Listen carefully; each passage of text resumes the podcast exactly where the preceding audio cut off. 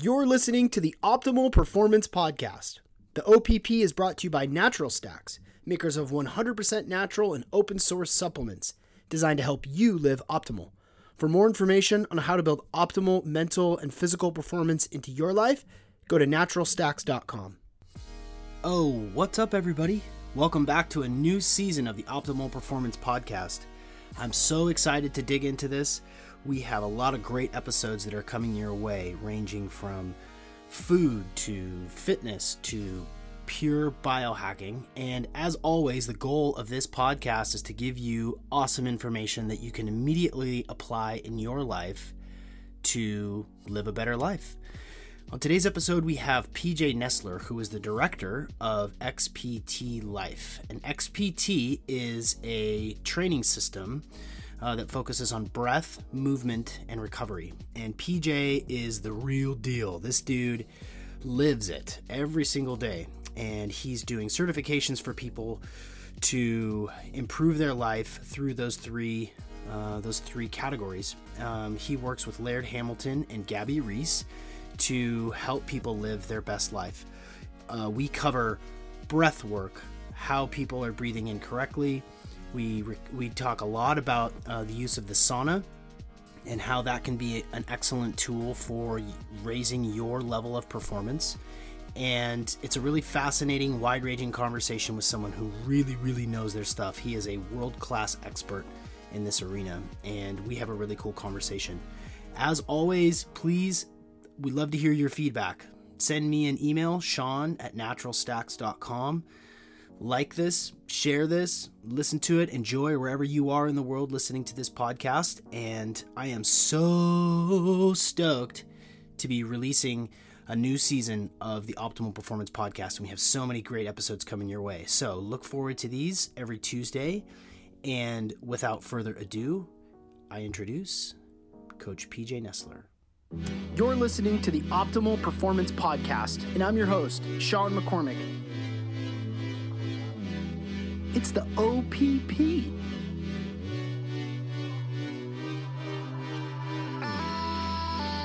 I'm a performance coach, a wellness entrepreneur, a blogger, a speaker, a biohacker, and it's my privilege to bring to you the leading experts in the field of performance. So let's dig right in. And we're joined on today's episode of the Optimal Performance Podcast by Coach PJ Nestler, who is the Director of Performance for XPT Life, which I'll let him explain in a little bit. Uh, also, 11 plus years of coaching athletes with a specialty in combat sports training. PJ, welcome to the podcast. Thank you very much for having me. So I start the same the same way with with every guest, and that is to ask our guest what is in their body. Whether you're an intermittent faster or whatever, if you eat breakfast or don't, do you take supplements or don't? It's twelve thirty uh, Pacific Standard Time. Uh, what have you put into your body today? Uh, I, I, mess around with all of it. Uh, today, I've actually only had coffee. Um, I, I use our I use the Laird Super Fuel coffee. Uh, so I, I have the instant one and, um, yeah, that's all I've got. I don't, today's an off day for me. I don't work out today. So I just woke up. I had a coffee with a little bit of, uh, fats in it. And that's all I've had so far. And I'll probably grab lunch afterwards. Nice. Uh, normally I would have taken some supplements too, but I actually didn't do that this morning. Okay. I forgot. Did you say you just woke up? No, I, that's what I that's what I had. I said I woke up and I drank oh. that coffee. That's all I've had so far. Gotcha. I thought you were. I thought you were telling me that you like slept till eleven thirty today. no, no, that's not usually. That's not usually me on a weekday. yeah, right. So we can take this. Uh, I'm really excited to talk to you, and I've been, you know, I've been following your work and your your YouTube channel and the work that you do with XPT Life. Um, can you just give us sort of an overview of the sorts of things that you're most interested in, from breath work to performance and uh, deep water work, and and tell us also a little bit about uh, XPT Life. Sure, XPT is is basically we describe it as a performance lifestyle, um, and you know XPT stands for Extreme Performance Training, and really we define that as uh, helping people to achieve the ultimate performance in whatever performance is for them. So people get kind of turned off by the extreme and performance. They think performance means I have to be an elite athlete. Extreme means I've got to be like Laird Hamilton and surf 50 foot waves, or this isn't relevant for me. And really, for us, you know, extreme performance is just performing at the absolute highest level in whatever task that is. It can be daily things like playing with your kids. It can be uh, performing at your job. It can be performing in the bedroom. It, it can be performing in recreational sports, whatever that that means to people. Um, and, and, our kind of underlying mission is to help people be the most uh, versatile and resilient human beings possible. Uh, so that's kind of the the short version of what XPT is all about. But then you mentioned some of the stuff that we dive a little deeper into. We have a, a unique underwater training system that was created by Laird Hamilton, and and that was founded upon his you know kind of desire to improve his capabilities for big wave surfing and to train in the off season and and improve his breath hold capabilities and then evolve from there into a pretty unique movement system. And then uh, breath work is something that our pillars are breathe move recover. So the water training kind of falls into the movement category but so does all other types of training.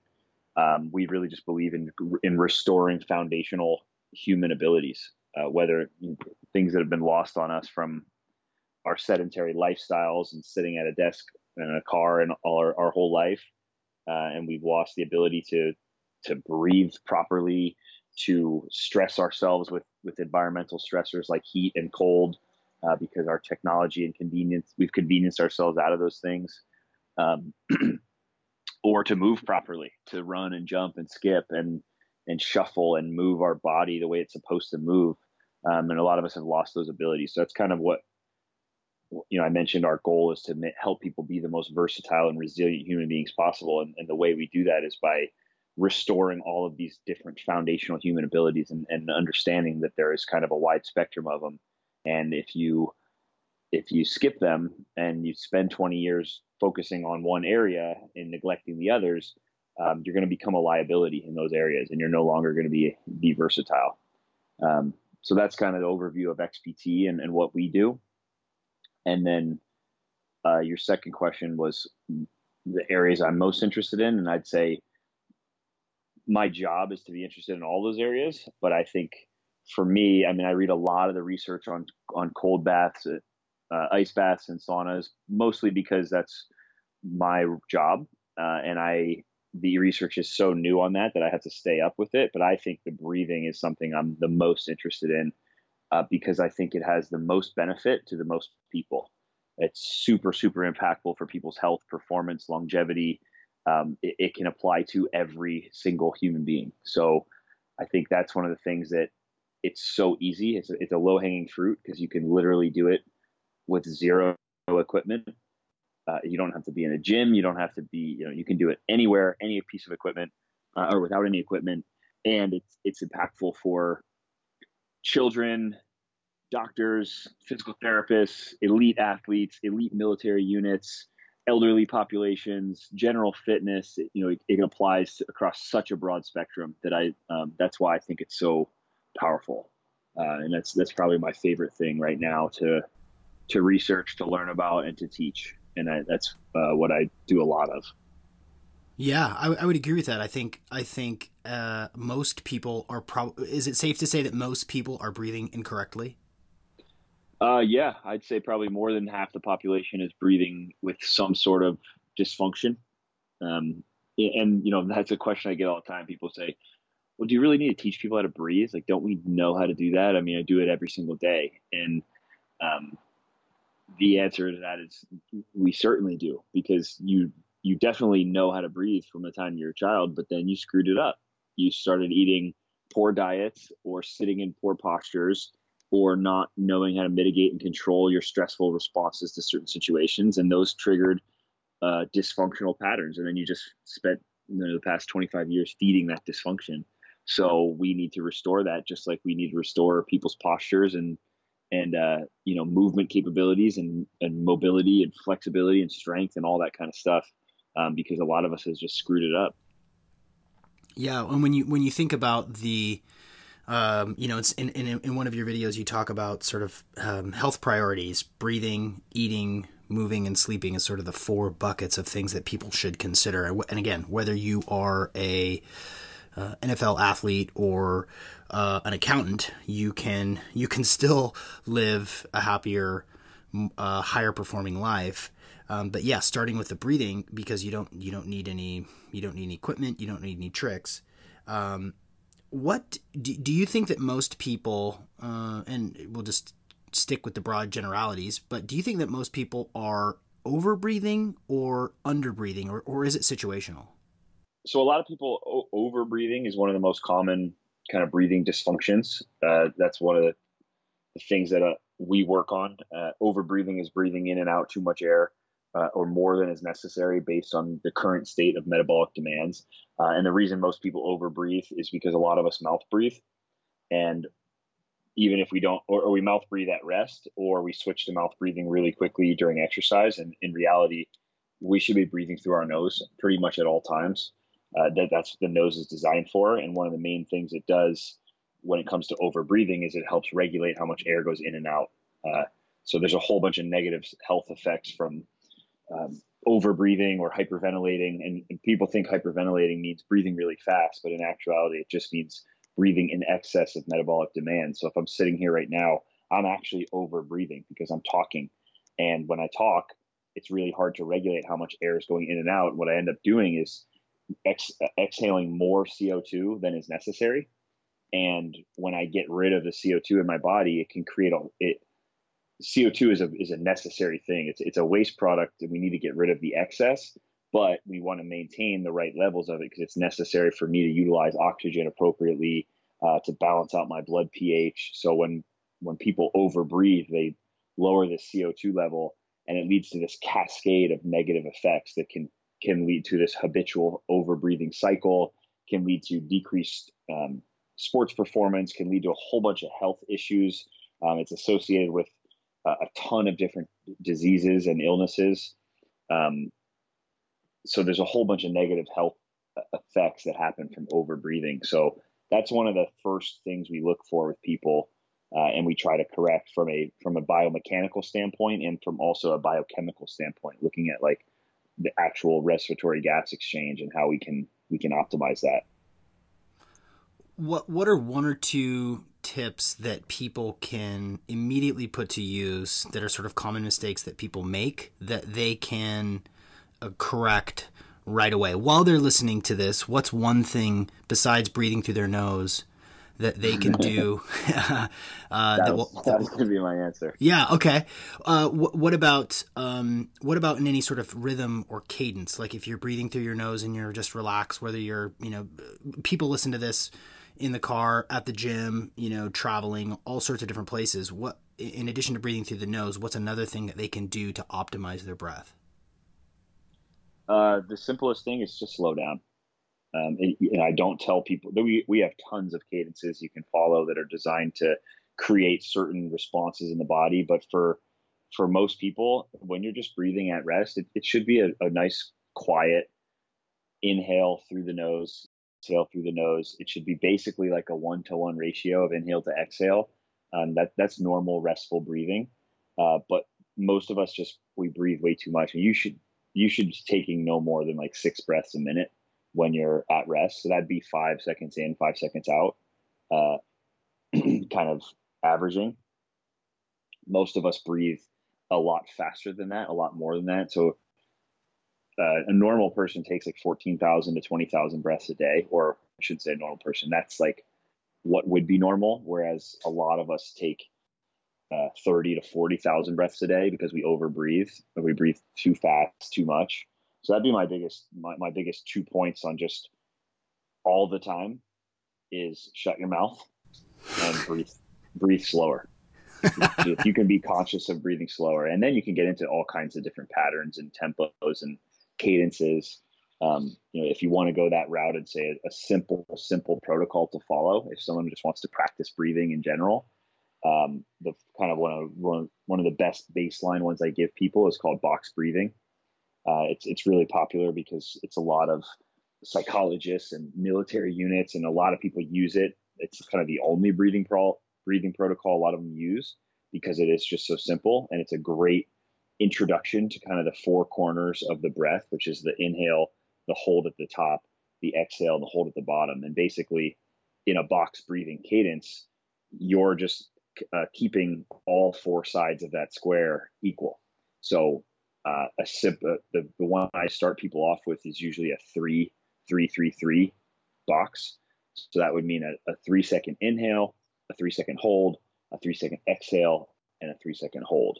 And they would just repeat that cycle. And what I tell people is if you can maintain that for for two to three minutes, then you can bump it up. So if I do that for three minutes and that was easy, try a four four four box, a five five five box. Start to improve that. If you, if you can't maintain it for two full minutes, then you haven't mastered that cadence.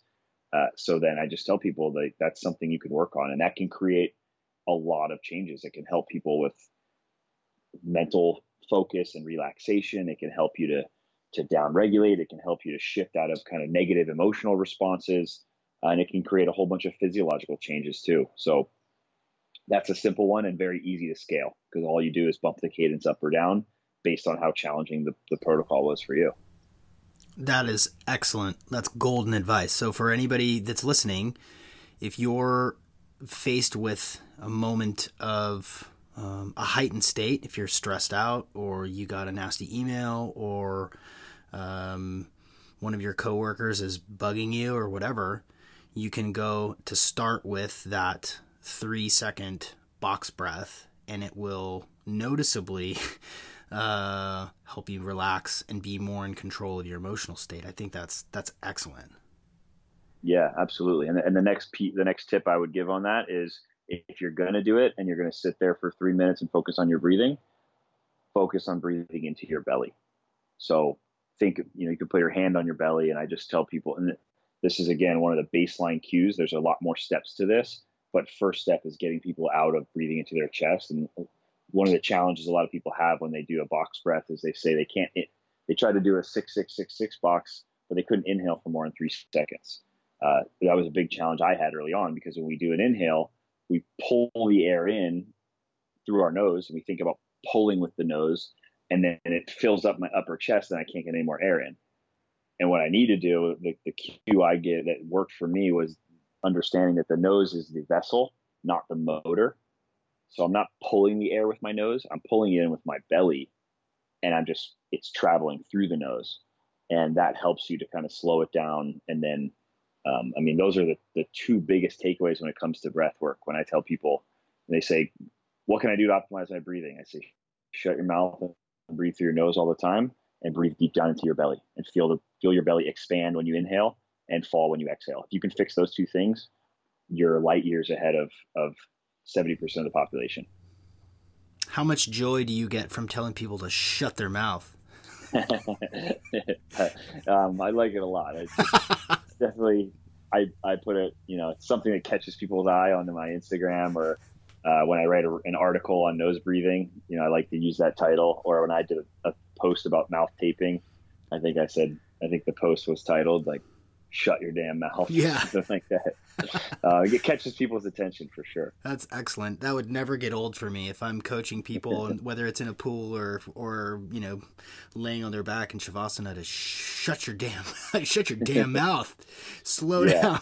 I love that. And it, it's also great. I mean, if you if you're working with kids, or I wouldn't tell kids to shut their damn mouth. But if you're working with kids, or even athletes that get lost and they start ch- talking and they, they just get lost in certain things when you get them focused on their breathing and they're breathing through their nose, they can't be doing any of that stuff. So it creates this very unique opportunity for you to to coach them, to communicate with them, to for them to just be aware and checked in on them. Uh, you know, that's why I say do that when you're when you're angry or you're about to have an emotional response. Take a few of those focused breaths because, uh, I mean, let's say you did three of those box breaths that's that's almost a minute. That's you know 40, 45 seconds that you just spent focused breathing. Well, 45 seconds of time in mental clarity in order to to decide how you're going to create this like in, this response to whatever that negative situation was.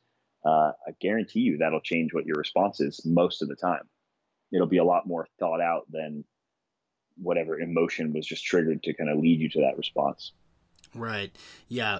Buying yourself a little bit of time to lower your state and to relax a little bit, to be able to respond instead of react is that's gold. And that can be applied. And I mean, that's, that's many, many moments throughout any person's day is, uh, is, is handling like a little freak out moment with a, uh, with a, with a balanced breath for, you know, 45 seconds. That's a game changer. That's like a superpower. Yeah. It, it allows you to kind of take that opportunity to shift from uh, I don't know if you're familiar with the book Thinking Fast and Slow. They talk about the brain in two systems. And yeah. System kind of our our reactive emotional brain, and system two being our our rational, logical thought processing brain. Um, but it, it, allows you to kind of tap into that system two and, and use your logic and reason versus just allowing the emotional reactive response to happen. Uh, which is naturally you know where we where we would go with that. Yeah, it's the it's the most uh, it's the it's the most applicable biohack there is to be able to to be able to to be in control of your breath.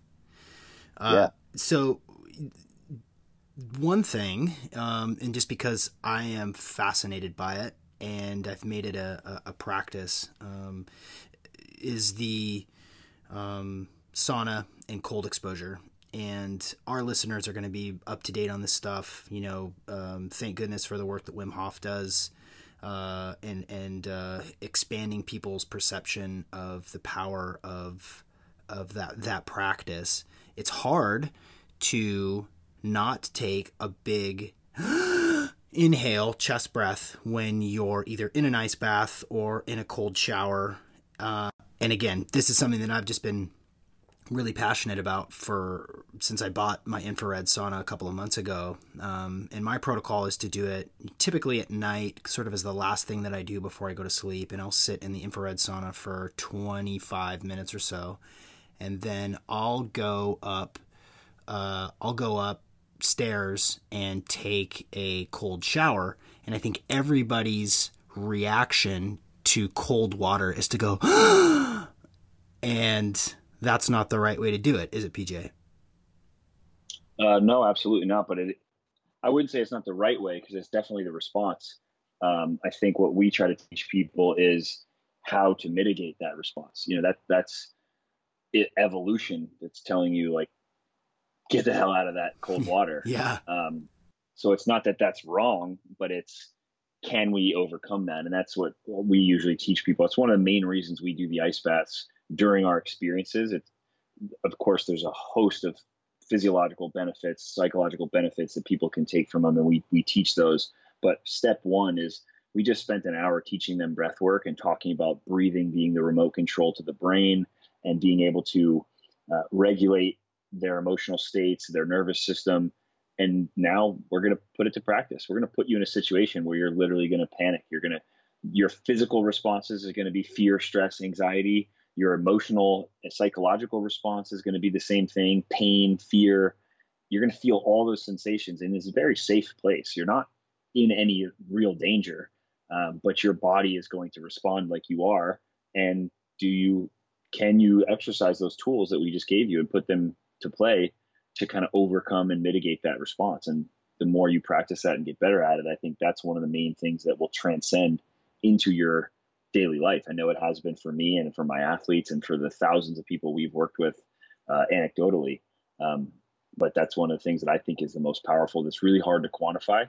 Yeah, let's dig into the science. And, and, and you you made the point early on that the that the the research is is still pretty new around uh, heat shock proteins and cold shock proteins and what they do and how they work. But uh, for for those of us who know a little bit, or for those of us that don't know anything at all, can you give us sort of an overview of of what you've learned um, and uh, about about the benefits of and, and what do you call it? Hot cold therapy. Hydro, how do you how do you characterize that that practice?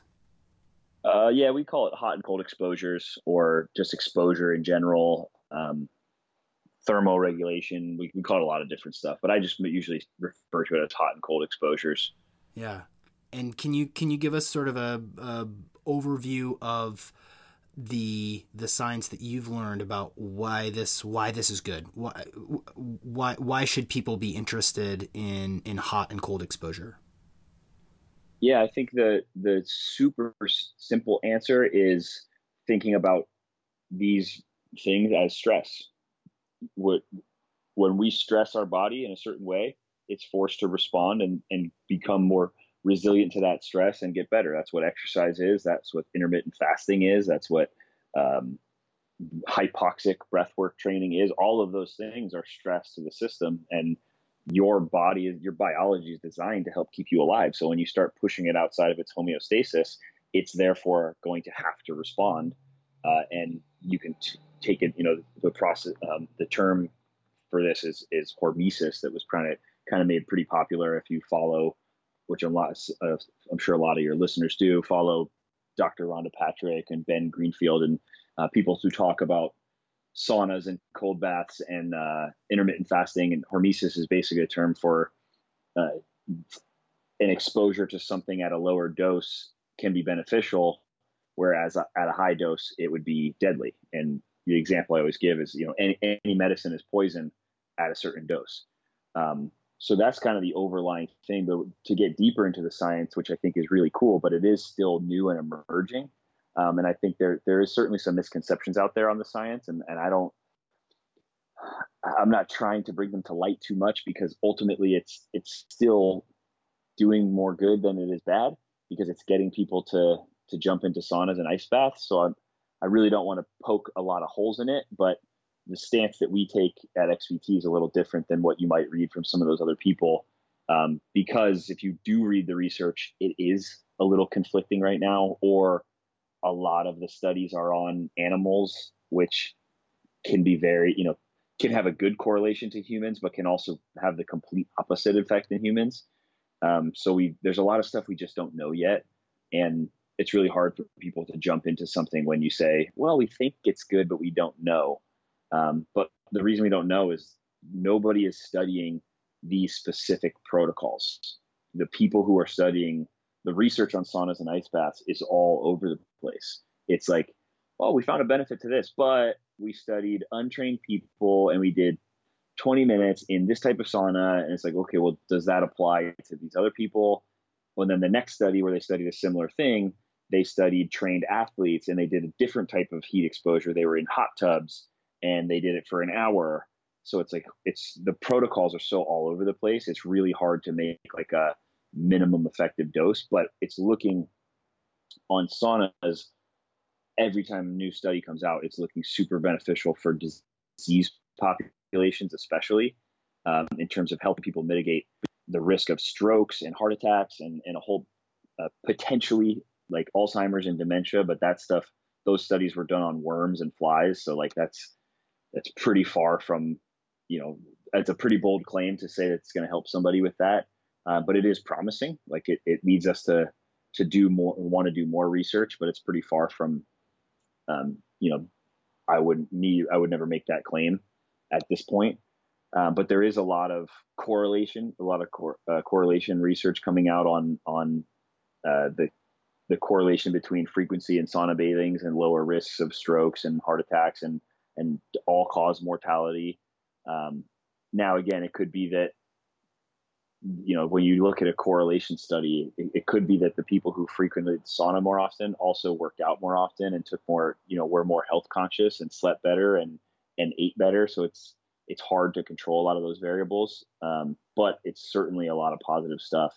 Um, there's studies that are talking about uh, saunas being a, a potential protocol to help with uh, lowering blood pressure, improving um, blood glucose control in diabetics, um, improving uh, obesity, controlling obesity. So a whole bunch of, of really cool stuff. And the, the the thing that I always tell people, kind of the asterisk on that is, you also see all of these benefits from exercise. Exercise is heat stress. So the saunas are awesome. They're an extra benefit, but think about it like an extra part of the workout. So what I tell people is if you're only going to train three hours a week, don't skip your workout to go sit in the sauna. Go work out.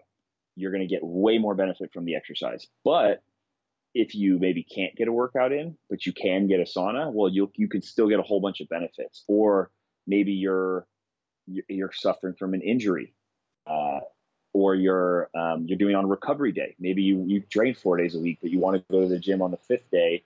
You can't beat your body up. Well, I mean, go sit in the sauna for a half hour, and you could still take advantage of a whole bunch of benefits without putting extra mileage on your joints and your muscles. Um, so you can use it in that way, or maybe elderly populations who can't get as much physical exercise. Well, they can use the sauna to stimulate some of those responses. Um, and then the, the extra caveat to that is in athletes, um, they're seeing some benefits to performance, specifically in runners. Uh, but those people were using it at the end of their workout. So again, maybe I work out really intense for an hour and then I go sit in a 20 minute sauna. Well, the reason that I'm able to the reason those runners were able to improve their running to exhaustion time was they spent they did 30 minutes actually, but they spent an extra 30 minutes exposing themselves to heat stress. So it's basically an extra 30 minutes they were exercising. So they were able to tolerate um, a lot more exercise in their kind of back their follow up trials because they they had 30 more minutes of, of stress on their system, uh, but not stress on the joints and on the muscles. So it can be used like that uh, in a lot of really beneficial ways. So I think it's super powerful. I think it's something that more people should be doing. Uh, but I certainly don't want people to think that because of they're seeing these health benefits that they should just start using saunas only or skipping workouts to use the sauna because the workout is still needs to be the priority. Uh, and then you can add the sauna on on those other times, or if you can't get the workout in for whatever reason. I'm definitely guilty of that. I'll come clean. I definitely at least once a week say, "Nah." Instead of working out, I'm just going to sit in the sauna because it's good for me. So I feel I feel like I needed to cop to that. I me too. I mean, when I first started doing it, I was like, I got to start doing sauna more often. I got to. I was reading the research, and I was like, I got to start doing this. And then it took me a long time to really be like, okay, now I fully understand the science, and I can make better practical application uh, guidelines, and and that's what I started to to kind of figure out. And specifically, I was working with my own family members. My dad, uh, who had a heart triple bypass heart surgery last year, and we were talking about a bunch of these benefits, and it, he was asking the question about you know training. You know, he doesn't have that many hours to go to the gym. He doesn't go to the gym seven days a week. So he said, should I maybe skip one of my swimming workouts to do the sauna? And I said, absolutely not.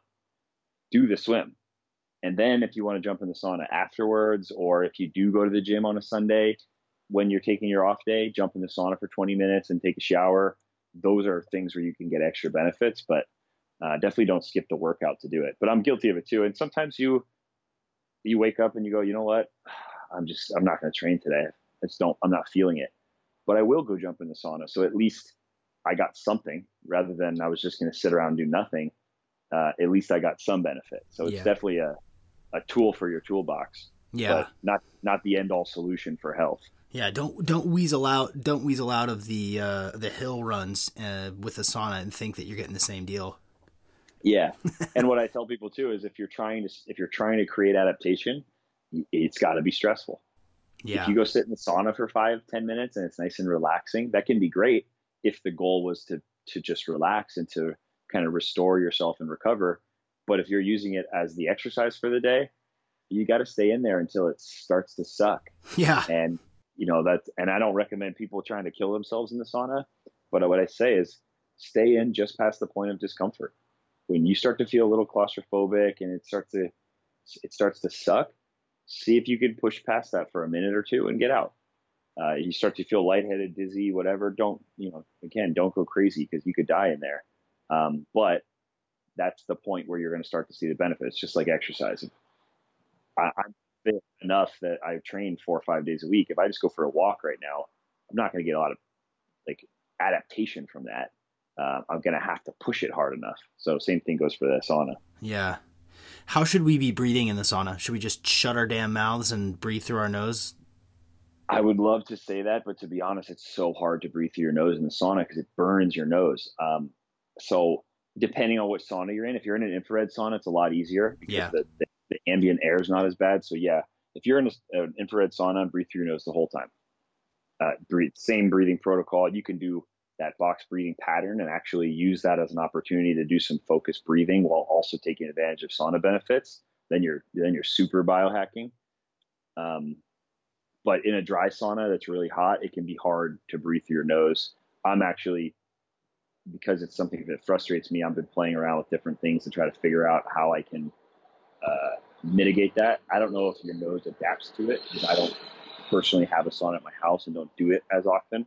Uh, that's something I was going to ask Laird about because I was doing trying to do nose breathing the sauna last weekend uh, with my dad in New York at, at the gym back there, and their sauna is like 195 or 200 degrees, and I just I couldn't do the breaths through my nose. They're just burning my my nasal passages. So I have to figure that out. That'll be something i am going to solve. Maybe yeah. I'll invent a product you can stuff up your nose when you're in the sauna. that sounds interesting. Yeah, a cooling a cooling filter for your nose.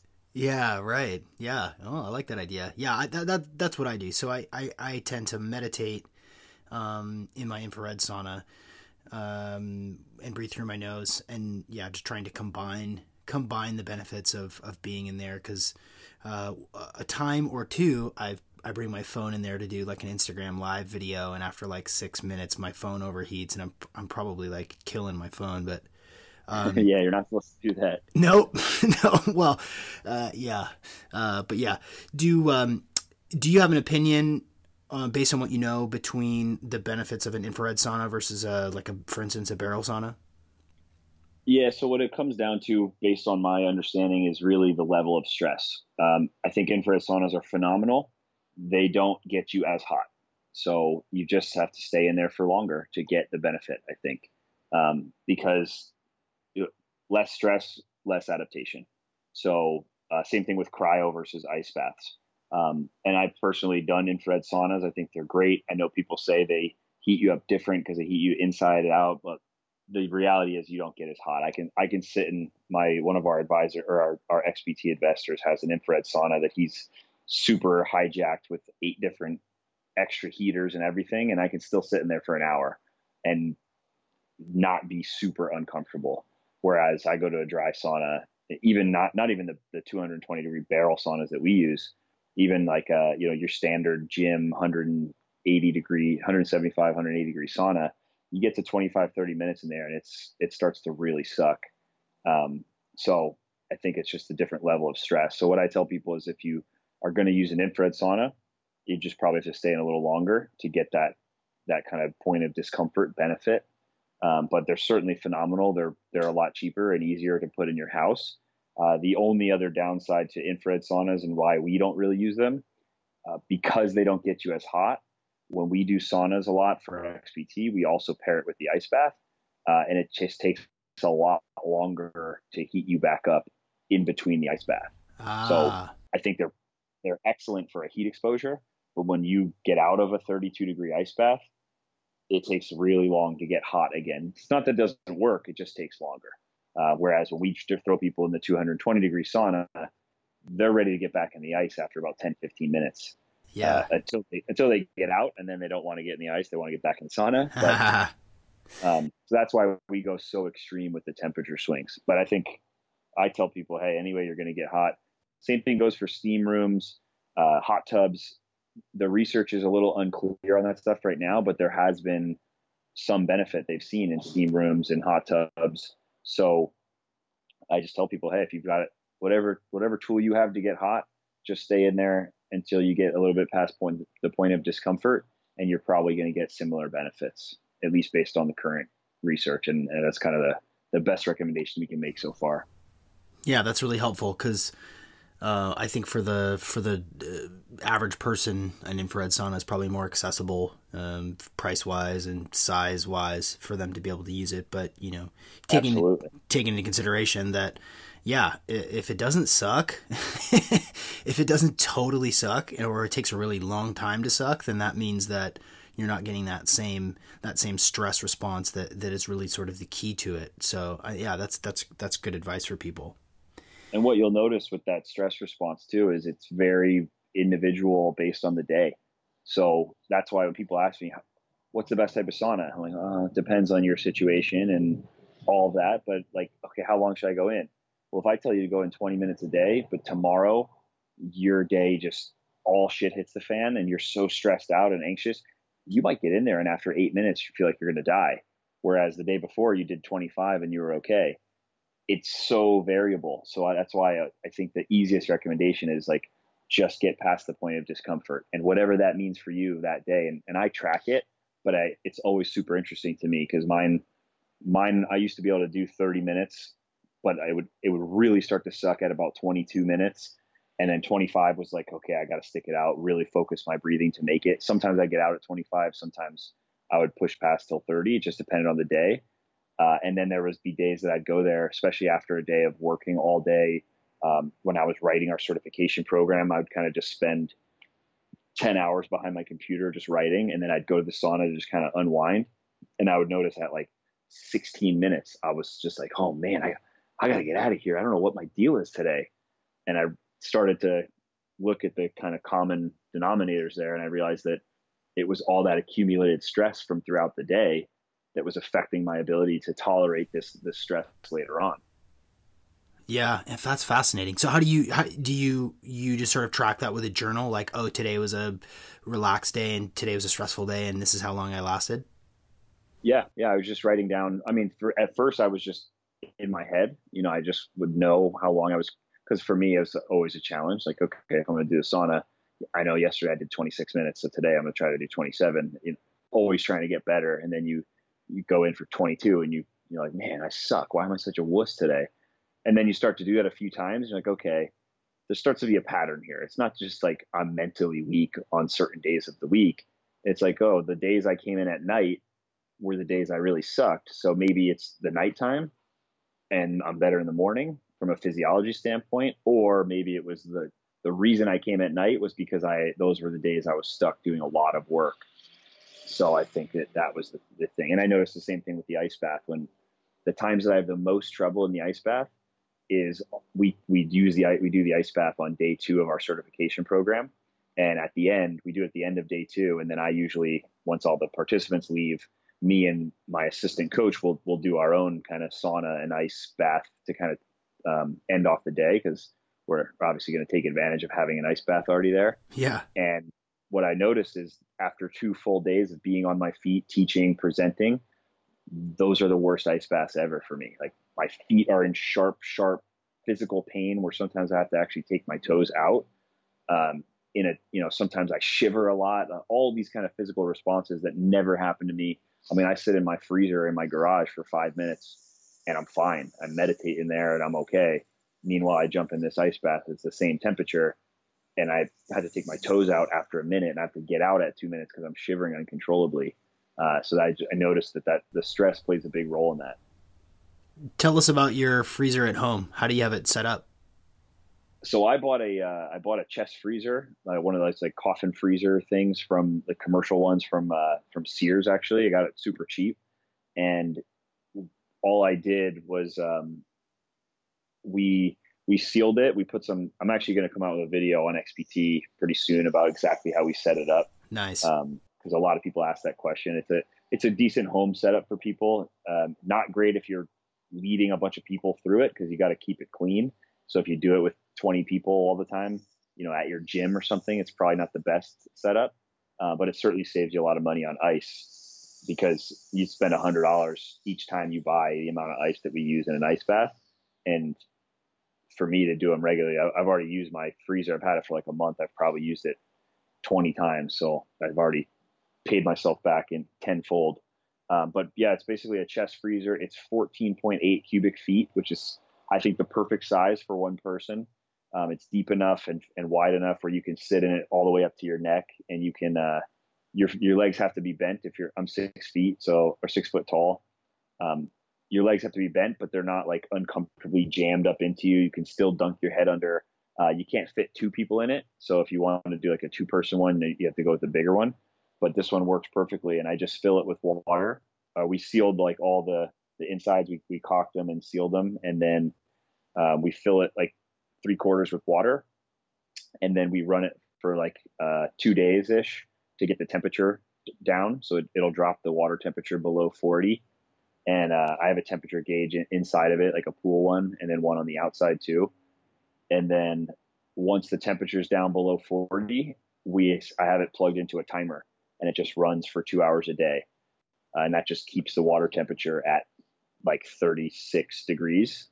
Um, and that way I can just jump in it whenever I want. And if I have a few people come over, we'll, I'll bring out one or two bags of ice. So, because uh, multiple people getting in there, your body temperature will warm the water a little. But um, yeah, it's great for me to just jump in. I just have it readily available, so I don't have to go buy ice or deal with setting it up and dumping it out. I just get to jump in whenever I want. Um, and we put a little bit of Himalayan sea, or not, um, yeah, we put uh, Himalayan sea salt. No, no, sorry, Epsom salt. We put uh, Epsom salt, and uh, I put a little bit of um, food grade hydrogen peroxide in there just to keep it clean and prevent like bacteria from growing in there. And uh, it's a, it's a great setup. The, the only thing I tell people is you've got to clean it out every like two to three weeks and clean it out very thoroughly so it doesn't grow funk and fungus and bacteria, and then uh, unplug it before you get in it because you probably shouldn't be sitting in a pool of water that's plugged into an electrical outlet. I just I've actually done it before and I've forgotten to unplug it, and I was like, oh man, thank thank God I didn't get electrocuted in here. oh man, yeah, that sounds like a pretty good setup. I that's uh, did you did you kind of develop that, or did you co-op that, or get that idea no, from someone I else? It. I, I learned it from I saw it from Brian McKenzie actually, and then I I hit him up and asked him how he set his up, uh, and then uh, Dr. Andy Galpin, who's a, a, good friend of mine and a, a, good friend of Brian's, he had it. He set one up in his backyard. So I just talked to both of them, kind of got best practices from them, and then I went to Sears just to kind of um, check it out myself for sizing, and uh, I sat. I just kind of went around Sears sitting in them, and I found a perfect one. How was that? Did you get a, did you get a couple weird looks from uh, from the gal at the front desk? Yeah, because we had one of the salesmen with us, and I was asking him the different costs and shipping and stuff. And then I went, I looked at one, I was like, let me check this one out. And I took, there's like little trays that come with it, and I took the trays out and then climbed in. Jeez, like, uh, who's this psycho? Yeah, and then I asked him, how many bodies can you fit in here? and I did that on purpose just to kind of see it gauge his response. So I never actually told him what we were doing with it. I'm sure he thinks that we were freezing dead bodies oh, in it. no. Oh boy. Now you're on a watch list. yeah. The police, the police, haven't been by yet though. So I think we're okay. Just me, just chilling. No big deal, gang. yeah. Well, I want to, I want to change kind of the trajectory of this because, um, you know, your breadth of knowledge, your your your scope and experience of of all things optimal performance is is just super impressive, and and um, the the the level of expertise that you have on so many different things is is is pretty cool. Um, what do you take as far as supplements? Uh, so personally, right now, I have a nutrition specialist I work with who is phenomenal. I think he's one of the best in the industry, and I, have been in this industry long enough. Would work with so many. Um, his name's Dan Garner. Uh, might be a great a guest for your podcast as well. Uh, yeah. Uh, he's based out of Canada, and he does. He's a lab analyst as well, so he orders um, labs like blood labs, urine. Uh, you you kind of do uh, you do urine, saliva, blood, stool, everything, and he tests a whole bunch of different stuff. So I was fortunate enough. Him and I worked together with a few athletes for a long time, and then I was fortunate enough, and I took the made the investment myself last summer. Um, changed my life completely. Best investment I've made in my health ever. Really? Um, yeah, and I wasn't even feeling any issues. I just was like, all my athletes are doing this and getting such phenomenal results because we can individualize their training and nutrition based on their specific physiology, not not our best guess based on research, but like what we're actually seeing is like their issues hormonally and all that digestive stuff. Uh, so when I did it myself, I just wanted to kind of check in and see how it goes. You know, just do it. And we found a whole bunch of issues uh, with my testosterone was low, my cortisol was all screwed up throughout the day, and which was screwing up my energy levels. Uh, my body was always kind of feeling like crap when I worked out and always breaking down. And he was saying because I was stuck in this kind of cortisol pathway and going always catabolic and I was not going down this like anabolic pathway. So my testosterone, my DHEA was re- were really low. Uh, he's like, you know, he, he read my results and he goes, here's my guess. If I didn't know you personally, here's what I would guess uh, for you. And he basically told me exactly who I am, the issues I was struggling with, my sleep issues, like all this stuff he kind of laid out for me based on my test results.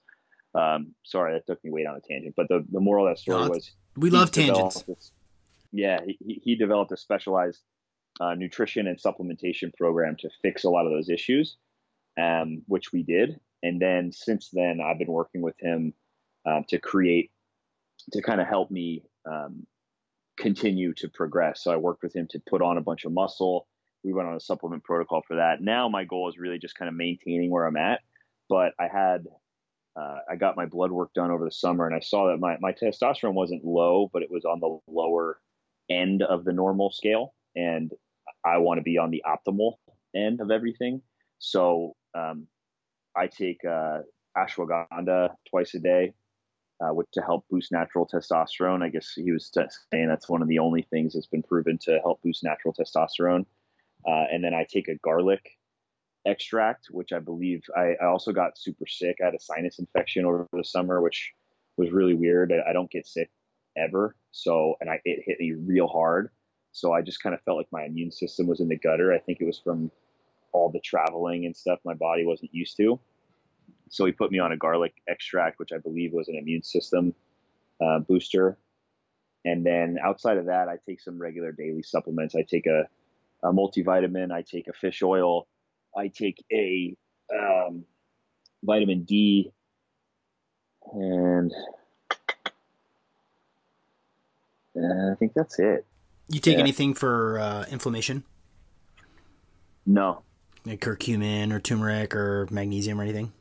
No, I you know I actually I used to take magnesium and I stopped. It was messing with my sleep, which is so weird, and nobody could explain why. I, I talked to like three different specialists, but I I narrowed it down. Every time I would take, I started taking magnesium in the morning and at night, and it was I was not being able to fall asleep. Huh. As soon as I stopped it, I was my sleep was fine, and then I started it back up, just taking it in the morning, and it screwed with my sleep. So I was just like, I'm not going to take this anymore. Um, I do use turmeric. I, I, put that in a lot of my, you know, Laird. Laird loves turmeric, and he puts it in his creamers and his. Uh, I have a turmeric superfood creamer from Laird that uh, I'll use in my coffee in the morning, but I don't take any of those in terms of a, a pill. Um, those are just the basic supplements that I take every day, and then I have uh, a pro. I take protein and um, a carbohydrate powder, or sometimes a uh, essential amino acids, uh, kind of intra and post workout. Yeah.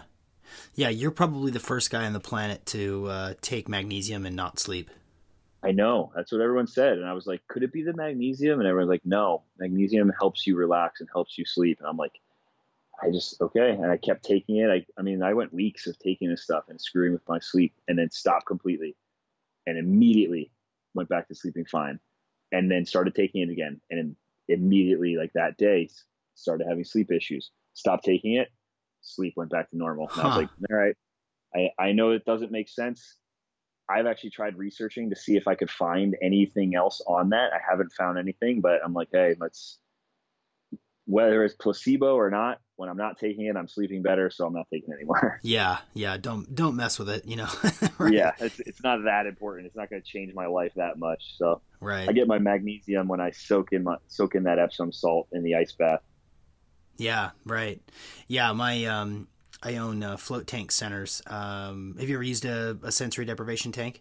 No, but I I really want to. I actually have a free pass to one here, and I've been traveling so much I keep forgetting to do it. Dude, um, I'm gonna do it next week. I, I gotta.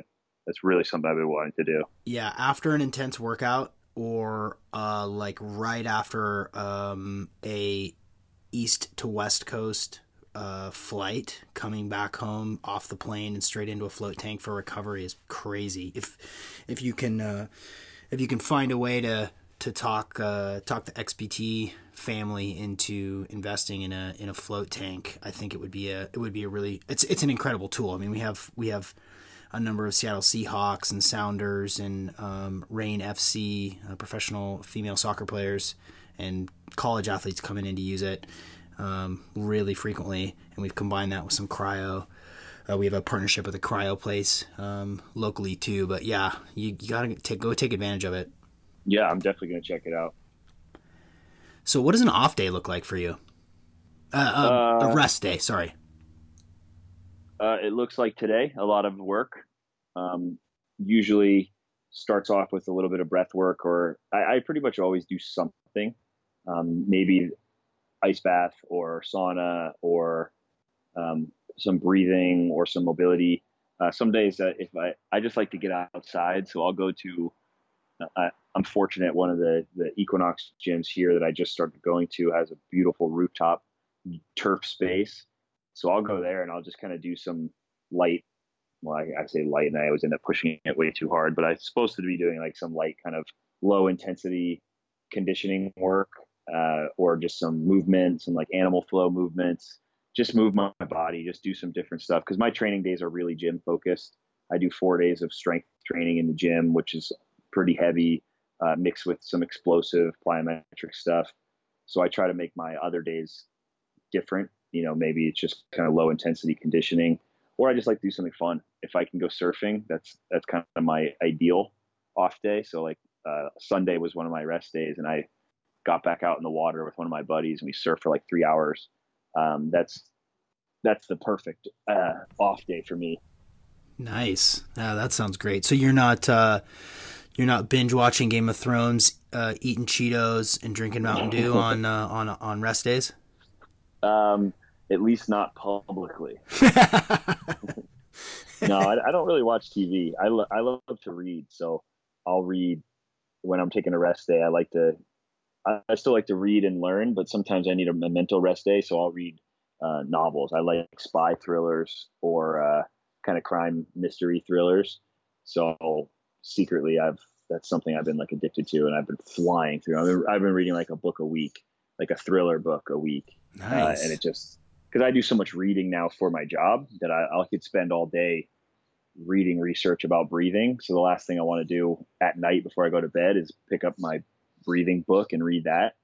Uh, so like I, I really, that's something I think I added into my, my routine really religiously probably a year and a half ago. And it's, it's helped me a lot because I was kind of the guy who would use that hour before bed to read, but it would always be business related or yeah. learning and then my brain would just keep going. And now I get jump into these novels, and it just takes my brain in a different way, and I think it really helps me to reset. I totally agree. I'm on the same exact page. Like I, I have not, I, I haven't read fiction. Oh man, I mean, I can't remember. Up until recently, I hadn't been reading fiction for a very long time, and and that's just it's just the way that we're wired, right? We just we want to be the best that we can be there's so much to learn from from breathing to recovery to business you know you could read every self-help book and personal development book out there uh, and i would do the same thing it's like oh i'm going to unwind at night and i'm going to read you know the magic of thinking big or you know some uh, you know deepak chopra yeah. it's like no i should read something else that has a narrative because it really helps uh, you know i think it's safe to say that you and i are both probably pretty type A, and giving giving a little bit of break, a little bit of uh, ramp to to just get lost to get lost in a story is a good thing. What are you What are you reading right now? Yeah, I completely agree, and and I uh, just to add on to that, I, I was I would my excuse was always, well, there's so many books out there I need to read to learn. I'm not going to waste an hour of reading time reading something that's not making me better. And what it, you know, it's almost like the same thought process that athletes have when they comes to recovery days. Like, oh, I'm not going to waste a day of going to the gym to not push myself really hard. But you know, it's the same thing. If you're not doing something to let your brain recharge, you're not going to take advantage of it tomorrow and the next day. So uh, right now, I'm reading a book. I. I have a Kindle, so I don't even know what it's called. It's by uh, Harlan Coben. It's kind of a crime mystery uh, thriller. I'm going to tell you what it is. I just read another one of his, and this was a new one that came out. I actually had a friend who was reading it, and she was like, "Read this book. I'm about to start. It's called Stay Close by Harlan Coben." Okay. And then my next my next one is a is a Tom Clancy novel, which I've I've never read any of his, but I love. I've read a couple of recent. I kind of like to bounce back and forth. I I read uh, Ready Player One recently, which is a little sci-fi. Yeah. Then I read a couple of like kind of crime, murder mysteries, and then I'll jump back in and do a spy thriller and bounce through those those kind of genres. Yeah, I think it's an excellent point. It's just you know, it's same thing as uh, uh, it's important to to let your body recover. Like you can't redline every day, all day, and especially when your career and your purpose in life is to help people perform at a higher level. Um, you eat and sleep and breathe this lifestyle, you need a break too. You need to give your brain a little moment to just kind of chill out for a second. You know, that's that's good. Yeah, sometimes we have to take a little bit of our own medicine. yeah. Advice. Well, in in in my experience, you know, as a uh, as a life coach, uh, working with you know uh, pro athletes and um, some some CEOs of tech companies, you know, like it's it's harder for really high achieving people to pump the brakes because that's all they know is work, work, work, grind, grind, grind, grind. Okay, I got to eat. Oh, I got to, you know, uh, spend some time with the kids and and how and, and a lot of I think a lot of people really overlook uh, the importance of taking like a mental respite and planning a vacation and and like having a day to not look at your phone like uh, uh, certainly you know not looking at your phone until the minute you try to go to sleep at night you know like those sorts yeah. of things really do help and they and they add up against you if you don't take care of that take care of yourself and, that, and that's probably where your cortisol levels your and and and eventually your your testosterone levels is from just like just driving and, and going and going for such a long time don't you think? Yeah. Oh that's exactly it. I mean that's what his analysis was. Based on this i would say at the time i was starting my own business he's like i'd say you're either an entrepreneur or somebody who grinds who just grinds the candle at both ends. You probably drink a bunch of caffeine to keep you going because you're working so hard on projects but then you also want to go crush it in the gym. So you're probably downing caffeine all day long, which is screwing up your adrenals. And uh, you probably relied on this for a really long time. I was like, oh, that's exactly what I'm doing. I'm building my business for 12, 15 hours a day. And then I'm trying to pump it down some pre workout to go to the gym. And then I'm come home at night and I'm reading work stuff before I go to bed. Uh, so it definitely screws you up like that. Yeah. And, um, plus your family and everything else. Yeah. Yeah. Plus, you know, trying to have some sort of a life uh, yeah, it was definitely burning the candle at, at every end you could you could. Well, you've got me sort of tripping now. I'm thinking like, you know, I'm good. I don't have I don't have the low I don't got the low T. I think my T is okay, but now I'm thinking it may be worth because uh, it's been I don't really go to do- I haven't been to the doctor in probably six years. Maybe no, maybe four years since I've since I went and, and last got blood work done because I I pay close attention and I know my body and and I I'm, uh, you know, I feel like I'm in synergy with what's going on mentally and physically and spiritually and emotionally. But now I'm thinking, oh boy, if PJ, if PJ, if PJ's got low T, man, I better go or had low T. I may, I, I it's probably a good idea for me to go get that checked out because uh, I, what I don't know could be slowing me down. Yeah, and you know, my uh, mine wasn't actually low. It was you know, if I went to a normal doctor, they would have said, "Oh, you're everything's normal." Uh, but for me, it was I wasn't optimal. I was at optimal. the I was at the lowest end of the the normal scale. And you know, for I'm a, I'm 32 years old. I'm healthy. I'm active. I wanted to be at the highest end of the of the normal scale. So, right.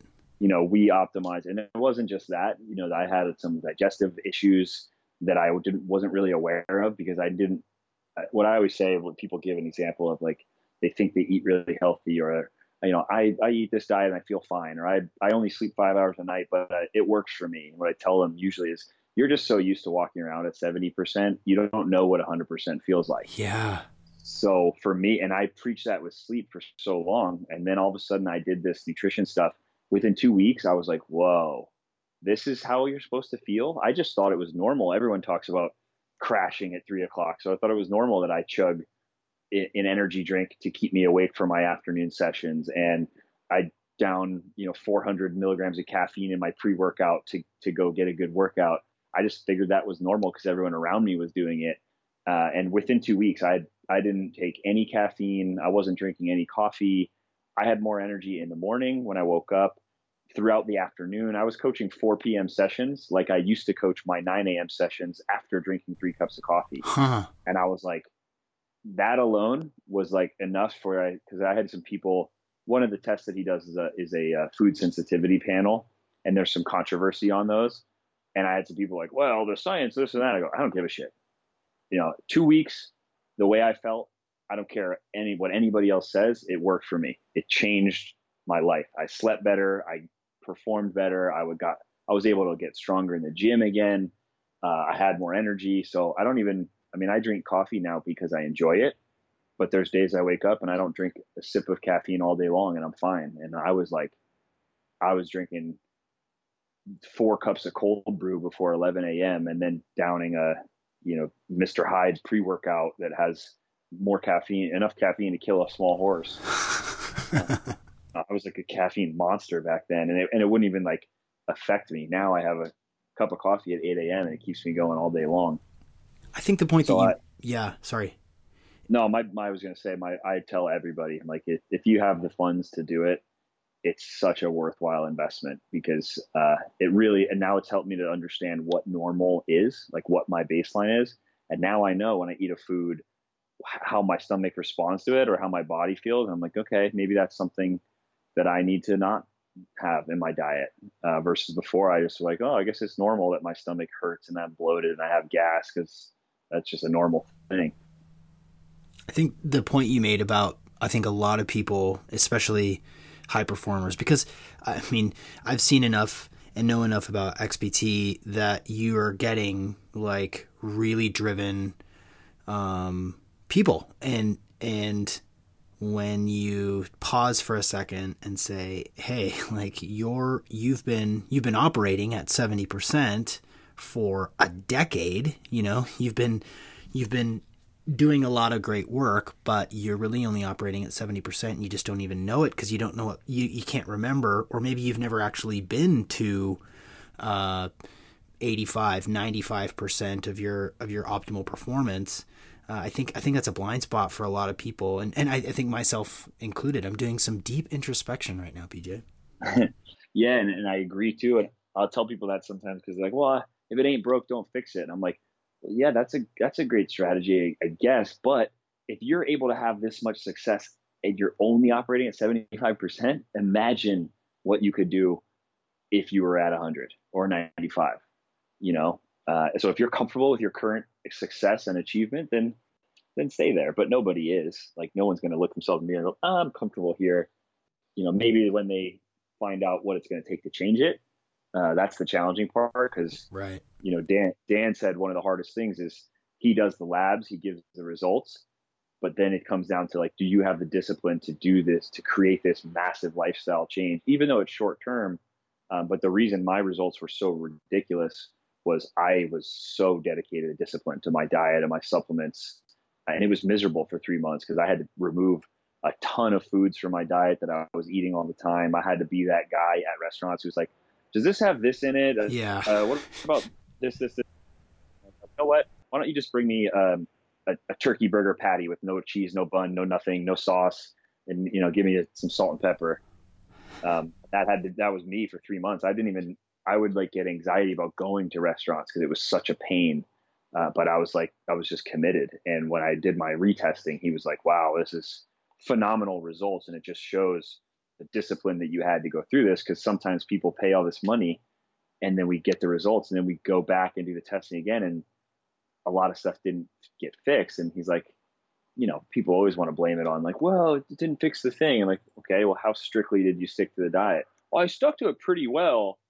You know you know how that goes. If, it, if you're not doing it you're not going to get the results. So it definitely takes the discipline to change some things.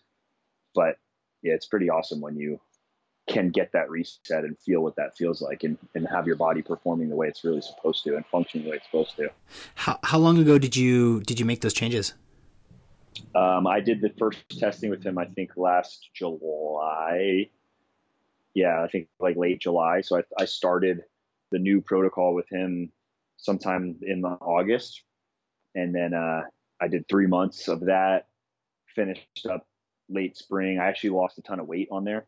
Because I was so restricted in my what food I was able to eat that Yeah. I just ended up not eating sometimes, and I I got really skinny, uh, but I felt phenomenal. And then I had reset everything. My t- my hormones were back to normal, and then I was like, okay, well now I lost a bunch of weight. Let's let's get on a program. Now that I've got my hormones functioning the right way, I want to go on a hypertrophy program and put some muscle on. Uh, so then I just I've been working with him for over a year now, where he's been doing all my nutrition and my training programs, um, which has been great because it's it's great to one to have those two things synchronized, and then two to have it all off my plate, like just to be a to be a client and yeah. you know not be trying to train myself. So what do you? How do you? How do you eat now? Generally. Um, so now I, I, I'm kind of back to normal. I, I put on some muscle. Uh, I was on a hypertrophy program for like seven months, and I put on, um, I put on a bunch of weight, but I was also kind of telling myself I'm on a weight gain program. So coming off that restricted diet, I ate a lot of crap as well, um, and I got a little fat. But I cut down now. So I probably put on. I'm about ten pounds heavier than I was before. Um, and now I eat. Uh, I basically eat back to kind of my normal diet, which was always meat and vegetables, pretty much. I eat chicken, fish, steak. Um, I eat carbohydrates too. I eat rice and potatoes, and then I eat a lot of vegetables. That's pretty much the, the bulk of my meals are somehow around that. Pretty balanced. Sounds like. Yeah, yeah, it's super balanced. It's nothing. I don't cut out any macronutrients. Um, I fast every once in a while, just sometimes out of uh, necessity. Like when I'm traveling and I don't want to eat crap they have in the airport, I'll just be like, "Yeah, I'm just gonna fast today," and I'll just do a, you know, 16 hour fast or whatever. Uh, but I don't do it really on purpose. Like I don't have a schedule. I just will fast here and there based on my schedule, and then other than that, I eat a pretty balanced diet of. Uh, I don't even I don't measure my um, intakes anymore, so I don't know exactly like my carbs, protein, all that stuff. But I think it's pretty well balanced out. Yeah, it sounds sounds like it, but it's not. It's not like strictly keto or or anything like that. You're not eating for ketosis. Yeah. Nope, nope, I'm not on any of those. I've actually never done keto. I I probably will at some point just to to do it. Um, you know, for me, I was anti that that stuff because I was a performance person, and mostly because I had so many fighters coming to me like, "Oh, everyone says you should do keto." I'm like, "Yeah, not for, if you're a professional fighter.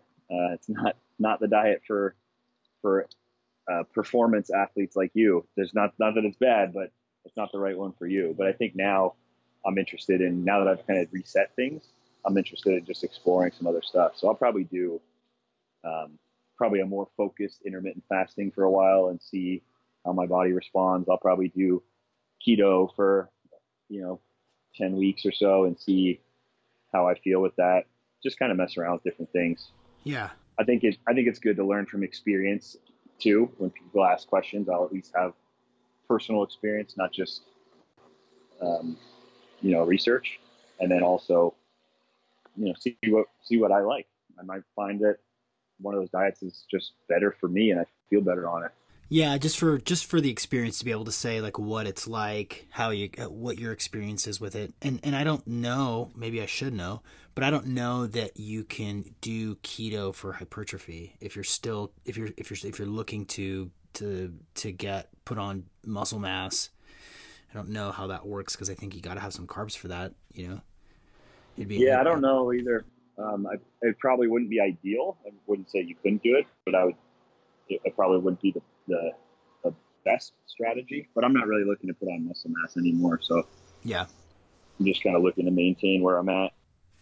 What uh uh I want to be I want to be um I, I could we, we I could go all day PJ I don't want to be um careful with your time because I know you're a busy guy but um uh, what do what when when it comes to mental performance because we talked a little bit about mental performances in terms of um, uh, the benefits for hot and cold exposure um, do you do you pay much attention or do you do you eat for study for or do anything to keep your brain sharp specifically Um, Yeah, so um, my diet, I think, keeps me pretty. Uh, that's what I feel the best on, uh, the way I eat now. So uh, I don't necessarily really like a low carbohydrate diet. I don't feel like just again me personally, I just don't really feel that um, I have as much mental or physical energy when I eat really super low carbohydrate.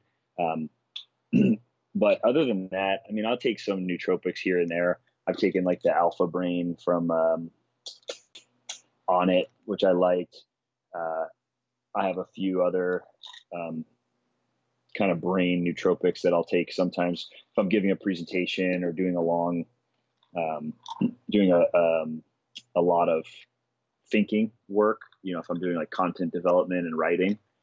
Uh, but other than that, I don't have anything really specific I do from a nutrition standpoint for mental performance.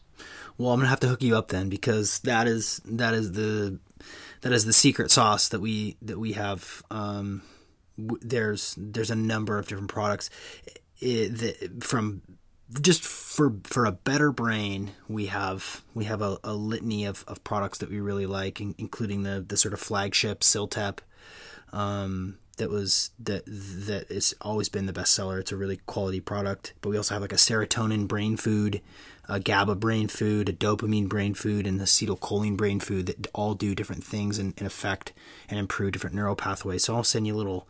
I'll, before we go, I'll get uh, before we hang up, I'll get your get your info to send you that stuff because that's that's what I do too. Is I, I don't I don't take uh, I don't take the nootropics every day uh, unless uh, I've got something where I do really need to be hyper focused. Um, so I think it's definitely worth checking out, trying out. Awesome. Yeah, I'd love to check it out. Nice.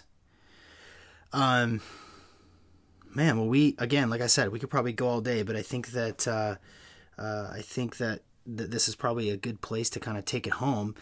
Um, you know what? When it comes to um, when it comes to overall optimal performance, uh, you know, we, we talked a lot about the breath and we spent some time um, explaining some techniques for people to, to improve their breath and, and, and shut their damn mouths and breathe right. but, um, you know, based on everything that you know, um, what's, what's one or two things that people can start doing right away that will help them um, really like ha- have a better life? Start doing stuff that sucks Excellent.